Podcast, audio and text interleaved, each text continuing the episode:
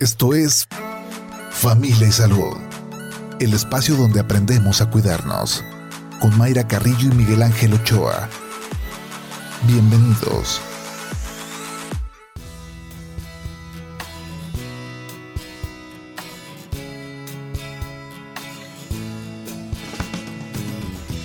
Hola, ¿qué tal? ¿Cómo está? Muy buenos días. Bienvenidos a Familia y Salud. Este martes, martes 30 de agosto del 2022. Esperando que sea una excelente jornada para todos. Una mañana muy lluviosa aquí en la zona metropolitana de Guadalajara.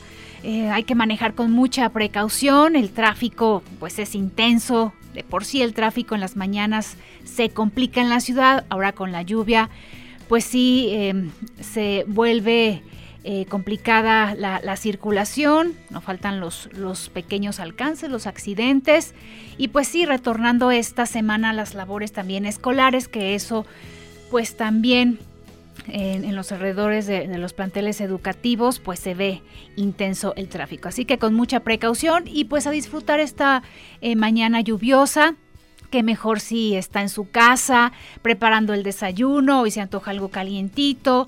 Para los que toman café, pues seguramente ya están disfrutando de esta bebida, este, con algún desayuno como unos chilaquilitos o qué se les antoja hoy muchachos, menudito, un menudito, algo calientito, un té para los que toman té, pero disfrute, disfrute sin duda esta mañana. Hoy vamos a platicar eh, de un tema que tiene que ver con eh, cirugías que, se realizan y cirugías que se pueden eh, realizar a las mujeres cuando se presenta algún problema en el, en el útero.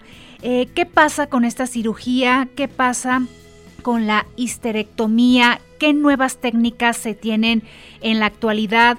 se habla de, de, avances importantes donde también implica pues menos riesgo o qué pasa también con la recuperación de la paciente. Esta mañana me da mucho gusto recibir aquí en cabina al doctor Alex Sandoval. ¿Cómo está doctor? Muy buenos días, bienvenido. Hola Mayra, buenos días. Saludos a todos en este día lluvioso cafetero. Cafetero, ¿verdad que se lo antoja usted, doctor? ¿Sí es de café? Sí, sí, sí, soy de café. De café. Sí, sí, sí, pues muchas gracias por la invitación. Este, estoy muy contento de estar aquí. No, gracias que, nos acompaña eh, para eh, platicar. Luego estos temas son pues muy mm, platicado yo creo entre doctores, entre el ámbito del personal de la salud, pero es importante que nosotros, este, ojalá nunca lleguemos a ser pacientes de estas cirugías, pero conocer los, los avances que, cómo camina el tema de, de los avances médicos, ¿no, doctor? Así es, digo, actualmente... Eh, eh, la tendencia en todo el mundo es hacer la cirugía con la mínima invasión posible. En el caso de la mujer, en la histerectomía, que es la segunda cirugía que se realiza en la mujer más frecuente en el mundo, en Europa y en Asia se está haciendo una técnica novedosa que se llama V-NOTS. El V-NOTS es una corriente nueva en la cual se intenta hacer una cirugía o se realiza un, procedimiento a través de orificios naturales. En este caso es por la vagina. A través de una técnica muy especializada se logra acceder a lo que es la cavidad eh, abdominal por medio de la vagina y se puede realizar un sinnúmero de eh, cirugías. Eh, este procedimiento está muy enfocado en la mujer, sobre todo la histerectomía, y tiene la ventaja de que se puede hacer el procedimiento sin realizar una, cicatriz visible, porque todo se hace vía vaginal, eh, y además la recuperación es mucho más rápida, teniendo eh, pacientes que se reincorporan a sus actividades, tanto en hogar o este, laborales, de una manera más rápida, con menos dolor y menos complicaciones. Antes de detallar este tema de la cirugía, doctor, vámonos un poquito para atrás para, para entender por qué se llega a, una cirugía. Primero, ¿es lo mismo útero que matriz? Eh, técnicamente sí, útero y matriz es lo mismo, este es el órgano reproductivo en el cual pues este, se aloja un bebé o en el cual se lleva a cabo la descamación para la menstruación y cuáles son los eh, problemas que se pueden presentar eh, en, el, útero. La causa más común de histerectomía son sangrados anormales. Esto, la causa número uno es miomatosis uterina, que son tumoraciones benignas que existen en el útero y que hasta el 80% de las mujeres pueden tenerlo. Algunas son sintomáticas y otras son asintomáticas, solo se detecta al momento de hacer el ultrasonido. Otras causas comunes también son, por ejemplo, los pólipos endometriales, los quistes de ovario, eh, tener un papá eh, anormal con una lesión premaligna que requiere eh, resecar el útero, son algunas de las indicaciones más comunes por las cuales se, quita el útero. Eh, sangrados muy dolorosos, frecuentes, también puede ser una de las, de las causas. Sí, de hecho una mujer por ciclo, cada que le llegue la regla, no debería sangrar más de 80 mililitros, más o menos para que las mujeres que nos escuchen sepan cuántos son 80 mililitros. Una toalla femenina nocturna absorbe 15 mililitros. Si ella en sus sangrados está cambiando más de 5 o 6 toallas nocturnas por ciclo en total, está sangrando más de lo que debe. Y eso en consecuencia va a llevar a, de manera progresiva, a anemia, debilidad, cansancio y este es una causa muy común de eh, fatiga, estrés en los pacientes. Que, el sangrado y el dolor pues son muy, muy evidentes, pero habrá em, otras de estas, de estas causas, de estos padecimientos que la mujer ni se da cuenta y solo con estas revisiones frecuentes ustedes lo pueden detectar? Sí, por ejemplo existen enfermedades como la adenomiosis, que es una inflamación eh, de tipo especial dentro del útero, también casos como endometriosis o casos también en los cuales el endometrio, que es lo que se menstrua mes con mes, se engrosa más de lo que se debe. Y eh, esto, eh, sobre todo en mujeres menopáusicas o las que ya no les llega la regla, es importante que vayan a sus revisiones cada año porque parte de la revisión sistemática que se debe hacer es medir el grosor del endometrio por ultrasonido. Y si ese grosor es mayor de 4 o 5 milímetros dependiendo de la característica de la paciente pues está indicado tomar una biopsia porque podríamos estar ante una lesión premaligna que podría ser totalmente asintomática. Y esa es una indicación también para retirar el útero. Y es en eh, mujeres eh, sobre todo en esta edad reproductiva, no sé, 30, 40, llegando a la menopausia, eh, ¿en, ¿en qué edades se, realizan más esta cirugía? La histerectomía es más común en mujeres entre los 40 y sobre todo después de los 50 años, debido a que este tipo de patología, los miomas, los pólipos, la endometriosis, van siendo más frecuentes o van haciendo más problemáticas conforme pasa la edad, porque son enfermedades que son hormonodependientes y conforme va pasando la edad y los ciclos menstruales de la mujer, pues van, van siendo más evidentes. Bien, pues nos vamos a ir a nuestra primera pausa y regresando eh, nos va a detallar el doctor Alex, pues cómo se hace esta cirugía, que pues se puede decir así muy sencillo, eh, usted es candidata a esta cirugía, pero lo que implica para una mujer darle, darle también eh, esta, esta noticia, eh, hay riesgos en la cirugía, cómo es la recuperación. De todo esto vamos a hablar regresando de la pausa. Si usted tiene alguna pregunta, algún comentario, lo invitamos a que nos eh, marque aquí a cabina al 33 30 30 53 26. También nos puede marcar al 33 30 30 53 28. Recuerde que nos puede seguir en redes sociales, en Facebook, en Twitter, arroba Jalisco Radio. También escucharnos en www.jaliscoradio.com y checar programas anteriores en Spotify. Vamos al corte cuando son las 8 de la mañana con 14 minutos.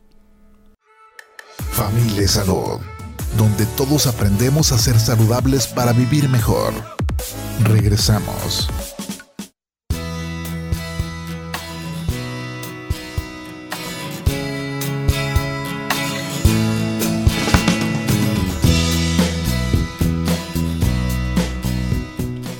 Regresamos aquí en Familia y Salud a través de Jalisco Radio. Eh, si, usted, si usted tiene alguna pregunta, algún comentario, también alguna sugerencia de tema, lo invitamos a que nos marque a cabina al 33 30 30 53 26, también al 33 30 30 53 28 platicando esta mañana con el doctor Alex Sandoval, platicando sobre esta nueva técnica, esta nueva técnica para pues extirpar el, útero, esta cirugía, que ahorita vamos a hablar de, las bondades y ya nos platicaba pues alguno de los eh, de las causas donde se decide pues retirar eh, el útero. Pero antes de decirle a, a la paciente, eres candidata a una cirugía, ¿se hace antes algunos intentos con otros tratamientos? Sí, por supuesto, digo, eh, la medicina actual eh, tiene tendencia a cada vez ser más conservadora.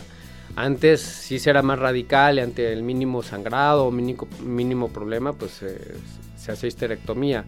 Actualmente hay muchas opciones de tratamiento que va desde tratamientos hormonales, dispositivos hormonales, eh, ciertos cambios de hábitos que van enfocados a la causa por la cual está causando el, problema o el sangrado. Entonces, sí, primero se hace el intento pero ya una vez que se tiene bien detectado el problema y que es un problema que no va a mejorar o que va a recurrir, porque también hay problemas que los cuales puedes quitar de manera transitoria, pero van a estar recurriendo y la paciente cuando recurra a mayor edad, pues va a ser va a haber más complicaciones. Entonces, también todo ese tipo de factores pues juegan a favor de decidir qué es lo que hay que hacer con ese útero. Y en estos panoramas sí se puede esperar y ver eh, cómo va eh, mejorando la paciente, pero hay otros casos donde em, no hay alternativa y se decide desde un inicio la cirugía. Sí, eh, esos casos, por ejemplo, son lesiones premalignas que pudiera haber tanto en, dentro del útero en el endometrio. ¿Qué es cáncer?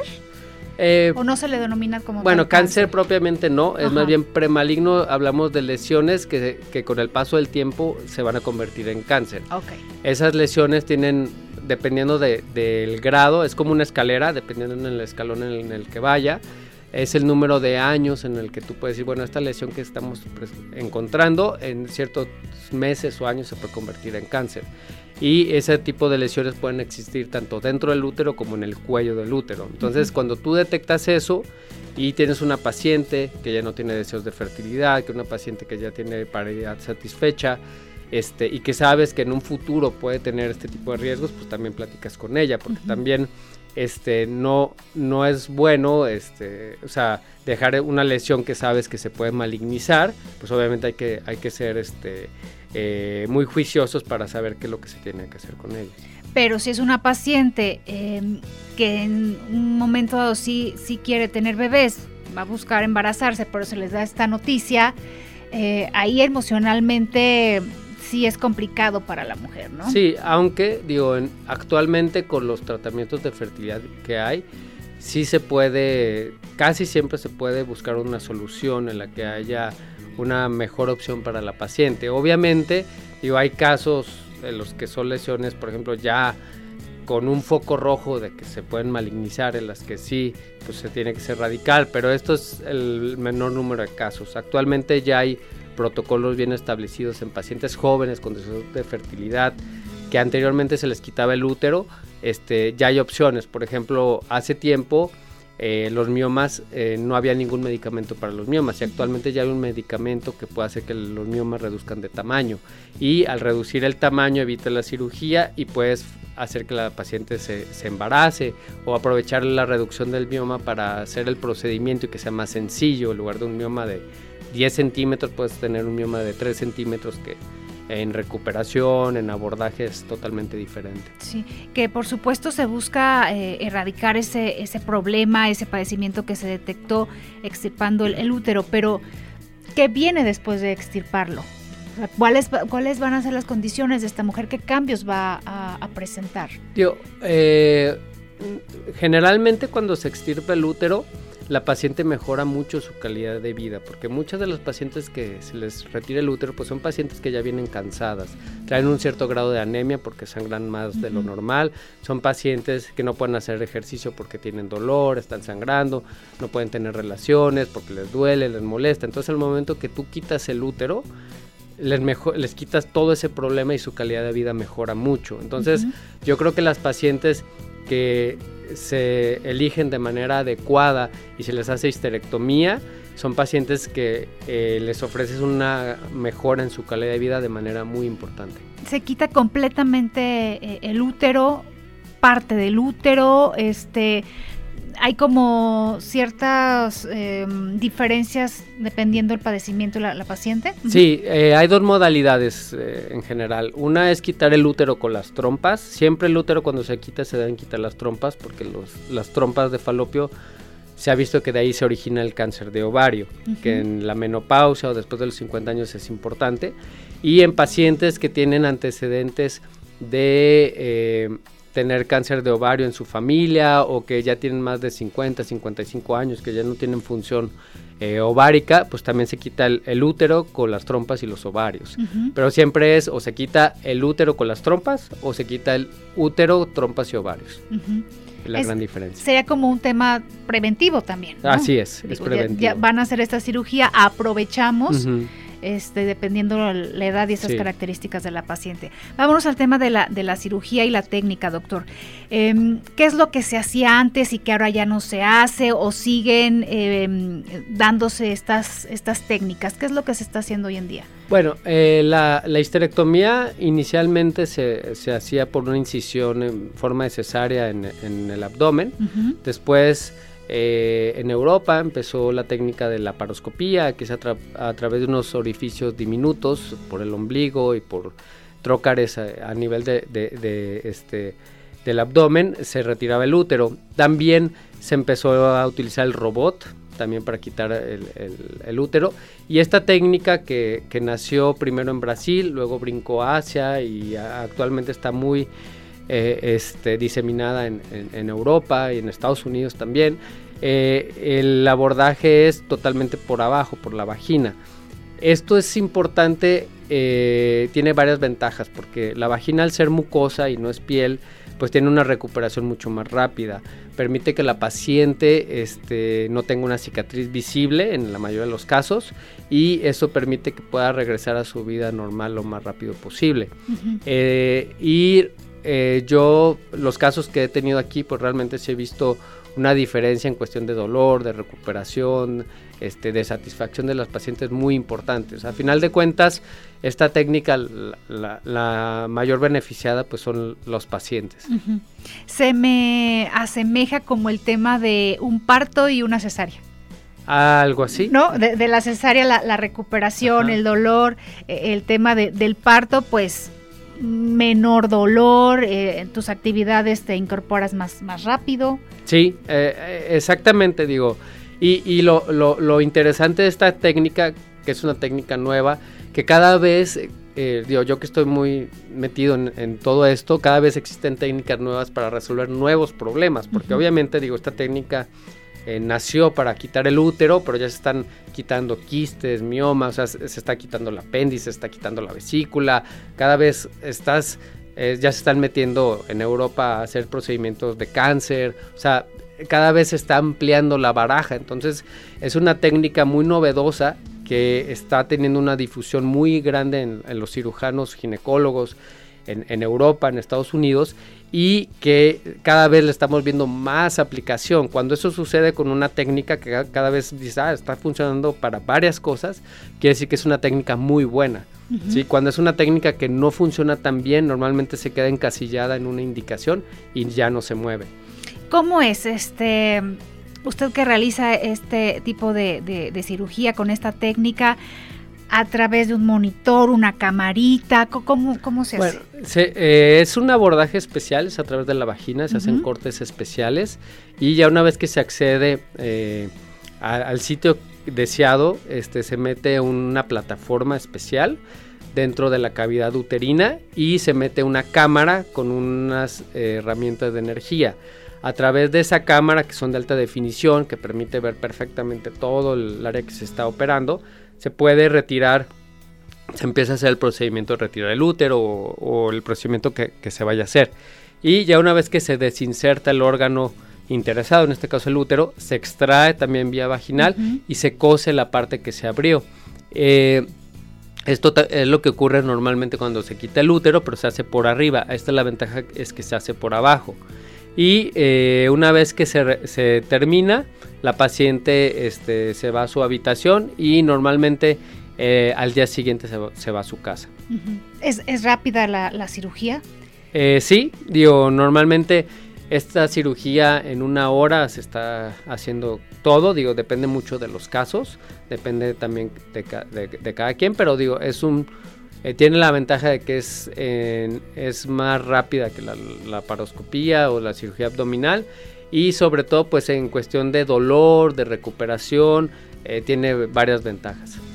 El tema de, no sé, de, la vagina, eh, queda lastimada? ¿Cómo, queda la vagina? Que también pudiera ser una de las dudas de las, de, las mujeres, ¿no? Por ahí va a ser toda la, cirugía, em, no hay como una molestia posterior o, que pueda tenerse em, alguna dificultad después vaginal. Sí, eh, es importante. Como riesgo. Sí, eh, es importante que seis, semanas después de la cirugía la paciente este, acude de nuevo a revisión. En esa revisión lo que se busca es que no, haya, eh, no se haya formado una cicatriz en el área donde se cosió eh, eh, la, vagina. En caso de que se encuentre se puede liberar ahí mismo. Esa cicatriz si no se detecta sí puede causar dolor después a los pacientes, sobre todo cuando tienen relaciones. Pero es parte de un protocolo, o sea, la paciente que, que se hace este procedimiento sabe perfectamente los tiempos, qué cuidado debe de tener y básicamente eh, después de seis semanas de haber hecho el procedimiento ya puede hacer su vida normal. Cosa que antes con las cirugías abiertas, por ejemplo, pues eran recuperaciones mucho más largas. Eh, hablando de, del objetivo de, de que haga su vida como si no hubiera tenido cirugía, que, esa es la idea.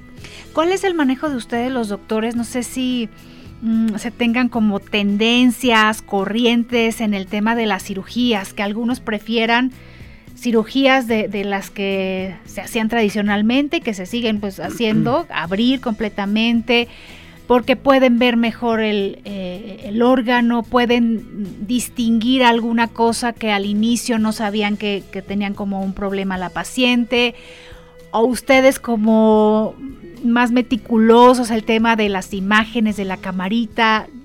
¿Es cuestión también de gustos de los del doctor de hacer cierto procedimiento? Es más cuestión de escuela. Lo que pasa es que obviamente el doctor que va a hacer un procedimiento, siempre va a intentar hacer lo que está más familiarizado y el procedimiento que mejor el resultado le da a él. Entonces, digo, la cirugía abierta no es mala, o sea, tiene sus indicaciones, eh, pero obviamente, digo, eh, tiene ventajas este tipo de abordajes que, estoy comentando. Y eh, básicamente, pues digo, nos, en mi caso o en el caso del, de ginecólogos que somos más jóvenes, pues ya traemos técnicas nuevas, ¿no? Que es eh, por la paroscopía, mínima invasión, y somos, son cosas con las que ya nos estamos familiarizando. O sea, no tiene nada de malo la cirugía abierta, nada más es poner puntualmente que las ventajas que tiene la cirugía, en este caso la V-NOTS, eh, contra la cirugía abierta, que es digamos como que con lo que se empezó a hacer todo y cómo ha ido evolucionando. No hay como tal una eh, contraindicación en el sentido de que la paciente opta por esta técnica, pero ¿sabes qué? No, esta técnica a ti no te conviene y sí mejor eh, una cirugía abierta. Sí hay, sí hay ciertas contraindicaciones como toda técnica, digo, las limitaciones que tiene son pocas, pero las que hay son pacientes que hayan tenido alguna cirugía rectal o del área intestinal. ¿Por qué? Porque como vas a entrar por un espacio que está entre el intestino y la vagina, si hay una cicatriz, pues podrías lastimar esa cicatriz o no te va a permitir entrar. O también en pacientes que eh, tuvieron endometriosis muy severa. La endometriosis es una enfermedad que crea, eh, por así decirlo, telarañas o tejido de endometrio donde no debe estar y a veces ese tejido se pega también en esa zona por la que vas a accesar para hacer la cirugía y puede ser que te impida. Pero obviamente eh, antes de decidir si la paciente es candidata o no, pues tú revisas a la paciente, haces una exploración completa y ves cuál es el mejor camino o, la mejor indicación para, para la paciente. La gran mayoría de, las pacientes son candidatas para esta cirugía. Son muy puntuales los casos de los que no se podría, pero digo, realmente aquí es muy importante que haya buena comunicación entre el médico y la paciente, que haya confianza de los dos lados, eso es muy importante, explicarles perfectamente pues qué, qué es lo que se va a hacer. Otra de las cosas interesantes de este tipo de cirugía es que como la cirugía se graba, tú le puedes enseñar a la paciente qué fue lo que te encontraste, qué hubo en la cirugía, eh, si hubo alguna dificultad, mostrarle el video a la paciente. Y eso pues te da también cierta empatía con el paciente, porque el paciente también entiende a lo que te estás eh, enfrentando y, es, y es algo muy interesante porque eh, antes con la cirugía abierta que no se grababa nada, pues no había este tipo de conversación, pues el doctor me operó, pero no sé ni qué vio, ni cómo estaba, ni a qué se enfrentó. Y muchas veces cuando haces esta cirugía, en la que ya hay un video, en la que tú le explicas al paciente con qué te encontraste, qué había, pues la paciente también entiende la magnitud del problema que tenía y a lo que se enfrentó. Entonces todo eso pues nos ayuda también para que haya una buena comunicación de ambos lados. Cuando em, ya se, se, hace esta cirugía, ¿no se hacen algún tipo de estudios, por ejemplo al, útero o lo que se vaya a extirpar? Sí, eh, se debe hacer mínimo este, un un ultrasonido vaginal. El ultrasonido vaginal es para ver la patología. Eso se puede hacer en el consultorio, digo, en el consultorio se hace. En caso de que se detecte alguna patología sospechosa del área que nos interesa, que vamos a entrar, si se pide algún estudio más especializado como una resonancia o un, ultrasonido por un médico especializado en ciertas áreas, pues sobre todo lo más importante es detectar que los sitios de acceso por los que vas a entrar no estén ocupados por algo que no debe estar ahí. Y eh, obviamente se hacen también estudios de sangre para ver pues que no haya anemia, para ver que no se necesite algún otro tipo de cuidado especial. Eh, la medicina actual es muy preventiva, entonces siempre buscamos, eh, hacemos estudios para ver con qué tipo de complicaciones nos podríamos enfrentar eh, antes o durante el procedimiento y para que tomar medidas para que esto no suceda. Sí, porque siempre nos dicen cuando hay una cirugía, los doctores son muy claros que toda cirugía implica un, riesgo pero hay niveles de, riesgo, este, como tal, una clasificación es de bajo riesgo, esta cirugía, o esta en dónde, en dónde está. Eh, eh, esta es de bajo riesgo. Sí, es de bajo riesgo, aunque depende también de la paciente. Digo, no es lo mismo operar a una mujer sana, que no tiene enfermedades, que tiene, digamos, un sangrado a una paciente pues que tuviera hipertensión, diabetes, obesidad, que tuviera múltiples cirugías en esa área, que tuviera un mioma muy grande, etcétera. Pues cada, cada característica de la paciente le implica riesgos, pero de ahí es muy importante planear bien el, procedimiento. Yo en mi caso tengo un equipo altamente especializado de, que con el cual abordamos cada caso y decidimos cómo lo vamos a abordar o qué es lo que vamos a hacer. Y eso es lo que nos ha dado buenos resultados. Dificultades como tal, sangrados que se puedan presentar en ese momento? O sea, ¿qué se pueden enfrentar? ¿A qué panoramas difíciles podrían estar? Bueno, las complicaciones que puede tener esta cirugía o quitar el útero en general. Una, sí sangrados, que haya algún sangrado de alguna arteria. Este, segundo, que haya alguna dificultad con la vejiga, porque la, el útero está íntimamente relacionado con el área de la vejiga, entonces al momento de estar separando vejiga del útero pudiera haber alguna lesión que se puede reparar ahí en el mismo momento. Y también eh, cuidados con los ureteres que son digamos los, las tuberías que van de los riñones a la vejiga. Y en casos especiales en, en pacientes este, con antecedentes de algún problema intestinal o algo, también podría haber alguna dificultad. Pero todo eso se intenta prever y a la paciente pues se le explica de manera puntual que ese tipo de complicaciones. Obviamente digo, la gran mayoría de los casos no sucede, sí, pero obviamente pues la paciente debe saber que cualquier procedimiento hasta retirar una uña puede tener alguna complicación. Entonces sí es importante que pues la paciente sepa.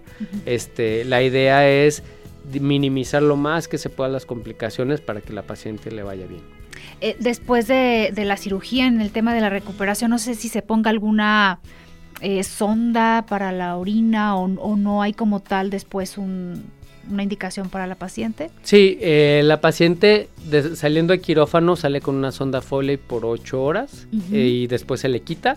Esto es más que todo es por efecto de la anestesia, porque al momento de tú poner anestesia, eh, el vaciamiento de la vejiga no es de manera voluntaria y podríamos tener algún problema de retención aguda de orina, entonces por eso siempre se deja una sonda y esta se retira a las 8 horas. La idea de este procedimiento es se opera en la mañana, en la tarde ya la paciente ya está comiendo, se quita la sonda y poco a poco se, levanta, empieza a deambular el mismo día, la noche y si todo está bien al día siguiente se puede ir. Bien, eh, abundamos en el tema de la recuperación regresando a la pausa, doctor, porque ya es momento de irnos al corte con la invitación a que nos mande sus preguntas, sus comentarios a través eh, de pues, la llamada telefónica Ya mañana le prometo que ya tenemos de nuevo el WhatsApp, estamos trabajando en eso, pero eh, llamada telefónica 33 30 30 53 26 y al 33 30 30 53 28.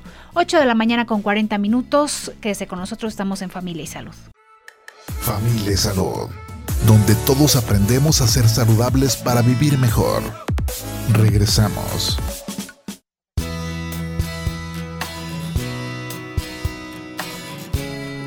8 de la mañana con 45 minutos. Gracias que continúa con nosotros aquí en eh, Familia y Salud a través de Jalisco Radio, transmitiendo totalmente en vivo desde el piso 2 del edificio México. Estamos en Francisco Rojas González, 155, esquina Avenida México, en la colonia Ladrón de Guevara. Platicando esta mañana sobre la cirugía, la histerectomía cuando se extirpa el, útero y esta nueva técnica que nos está comentando el doctor Alex Sandoval, que yo pensaría que como es la técnica más novedosa que se está aplicando, es la de mayor costo. Y pero me decía que no es así, doctor. No, no es así porque afortunadamente esto es una técnica, o sea, no es... Sí se necesitan ciertos eh, equipos eh, especiales, pero digo, no son difíciles de conseguir. O sea, sí los tienen, los hospitales aquí en Guadalajara sí tienen el equipo para hacer esta cirugía. Sí, sí, sí, tienen el equipo y realmente es una técnica, o sea, realmente es, lo interesante de esto, que no es como más recursos o como el robot, que pues muy pocas pacientes pueden pagarlo. Realmente aquí el costo de esta cirugía es muy similar a una cirugía laparoscópica, por ejemplo. Entonces, eh, eh, los recursos son muy similares, entonces no estás elevando el costo y le estás ofreciendo pues una recuperación mejor a la paciente. Que vamos a hablar de costos, pero un, promedio. La más elevada es la, que se hace con robot. Sí. ¿Esa anda en cuánto más o menos? Bueno, una cirugía con robot este, anda costando mm, unos 200, unos 200 mil pesos, es muy elevado. Muy elevado. Sí, sí, este la laparoscopía, digo, estoy hablando de hospital, recursos y todo, más o menos, depende del hospital donde sea, puede ir entre unos 40, 60 mil, 70 mil pesos, dependiendo de lo que se tenga que hacer. este, y la cirugía abierta, más o menos el, equipo también es, los, en costos anda igual. Digo, podrá variar dependiendo de hospital y de cirujano y etcétera, pero más o menos son los costos que se maneja. Generalmente, digo, este tipo de cirugía lo ideal es hacerlo bajo el amparo de este, eh, un seguro de gastos médicos. ¿Por qué? Porque como estas son cirugías con mucha tecnología, el seguro de gastos médicos, este, al tener un estudio que confirma la patología o la causa por la cual se hace la histerectomía, pues te va a cubrir todo. Y al momento que te cubre todo, pues tú puedes echar mano de, de los recursos que necesitas para ofrecerle a la paciente lo mejor. Entonces, generalmente eh, digo, en mi caso, la gran mayoría de los pacientes se hace por medio de seguro. Digo, hay unos que se hacen de manera particular y todo, y pues ya se ve puntualmente eh, los presupuestos y todo, pero la gran mayoría de las veces se hace vía seguro de gastos médicos. Y que tienes el abanico de, de en cuál hospital, ¿no? No es una limitante de no solamente opero en este hospital, porque aquí está el equipo, se tiene la técnica y puede operar en, en uno u otro hospital. Esa, esa es una gran ventaja porque ya, o sea, puedes irte a, prácticamente a cualquier hospital. Siempre, digo, la recomendación en general es irse a un hospital pues que tenga la mayor cantidad de, recursos que el médico necesita. Porque muchas veces uno, un error frecuente que ocurre en este caso es que a veces por querer ahorrar se van a ciertos lugares en los que no hay todos los recursos que se pueden llegar a necesitar durante un procedimiento y eso después pues sale caro. Entonces siempre eso es importante platicarlo con la paciente para no sacrificar en aras de, disminuir un costo, este, no sacrificar eh, a irse a un lugar que luego, en caso de alguna complicación, de que se necesite algún recurso, pues salga más caro. Entonces, todo eso se platica de manera concienzuda con el paciente para tomar la mejor decisión. ¿Desde cuándo está este, realizando este tipo de cirugía con esta técnica? Pues eh, tengo prácticamente, voy a cumplir eh, un mes, bueno, dos meses desde que llegué de, España, que fui a capacitarme, a hacer el, curso allá en, España. Tengo más, más o menos... Eh, desde el año pasado capacitándome en cursos teóricos por pandemia y todo no había podido ir a hacer lo que es el curso práctico porque había limitación de que a, los lugares de Europa o de Asia que quería viajar para capacitarme y hacer la técnica con mis propias manos, pues ya había brote de pandemia, de COVID y pues se cancelaba todo. Afortunadamente, este, eh, a principios de este año conocí a un, doctor gracias a las redes sociales, este, pude contactarlo, que es uno de los doctores que en España más eh, de esta cirugía se está haciendo. Y tuve la fortuna de ir con él, estar eh, practicando, aprendiendo de él y pues ya después de, de, certificarme regresé aquí a Guadalajara y es lo que estoy empezando. Y es el único doctor que está haciendo con esta técnica esta cirugía. Actualmente aquí en, Guadalajara sí. Bien, vámonos con preguntas de nuestros eh, radioescuchas. Gracias por marcarnos a, cabina. Eh, preguntan, ¿en todos los hospitales se pueden hacer estas cirugías? Sí, siempre y cuando existan los recursos mínimos. eso es ¿Qué son los recursos mínimos? Pues que haya este laboratorio, que haya buena imagen, que haya buenos equipos, o sea, esos son, o sea, ahí lo que yo le recomiendo a las pacientes es que una vez que se va a hacer el procedimiento, a ver, ¿qué, hospitales son los que eh, a ti te interesaría o quieres estar? Y ya dependiendo de los hospitales, pues ya el doctor sabe qué recursos cuentan. Ya, y ya le conocen ustedes. sí, nosotros ya sabemos. O si se llegara a complicar la cirugía, una atención mayor que también tenga el equipo, este, el hospital. Sí, sí, sí. Bien, también preguntan, ¿el virus de papiloma se elimina al realizar esta cirugía? Sí, digo, eh, si está confinado en lo que es en el cuello, en el útero, sí, al momento de extirparse se, se, quita. Pero digo, hay procedimientos, digo, el virus del papiloma, hay varios escalones de grado de lesión hay tratamientos que se pueden hacer muy conservadores antes de quitar el útero. Ahí depende de la edad, del grado de lesión, las recurrencias, qué tipo de virus del papiloma tiene, porque hay virus del papiloma que son oncogénicos y causan cáncer, hay otros que no lo son, entonces hay que individualizar. Pero sí, obviamente al quitar el útero, pues eliminas el virus del papiloma de, esa zona. Eh, saludos y felicitaciones al programa, muy interesante el tema, nunca había escuchado sobre este procedimiento. Eh, es el objetivo de, este programa, eh, platicar también la parte médica, lo decíamos luego, es un tema entre em, los especialistas y también como paciente preguntar las dudas en una cirugía, ¿no? Esta sí es este temor ante cualquier eh, cirugía, pero doctor, ¿cuál es la técnica, las complicaciones, la recuperación para entrarlo pues, lo más tranquilo posible a, esos procedimientos, ¿no? Claro. Digo, yo creo que, mira, una parte muy importante es que haya, yo siempre digo, afortunadamente, tengo buena relación con mis pacientes y creo que eso ayuda mucho a que todo fluya, tanto eh, las cirugías, en los procedimientos, en lo que se explica a la paciente.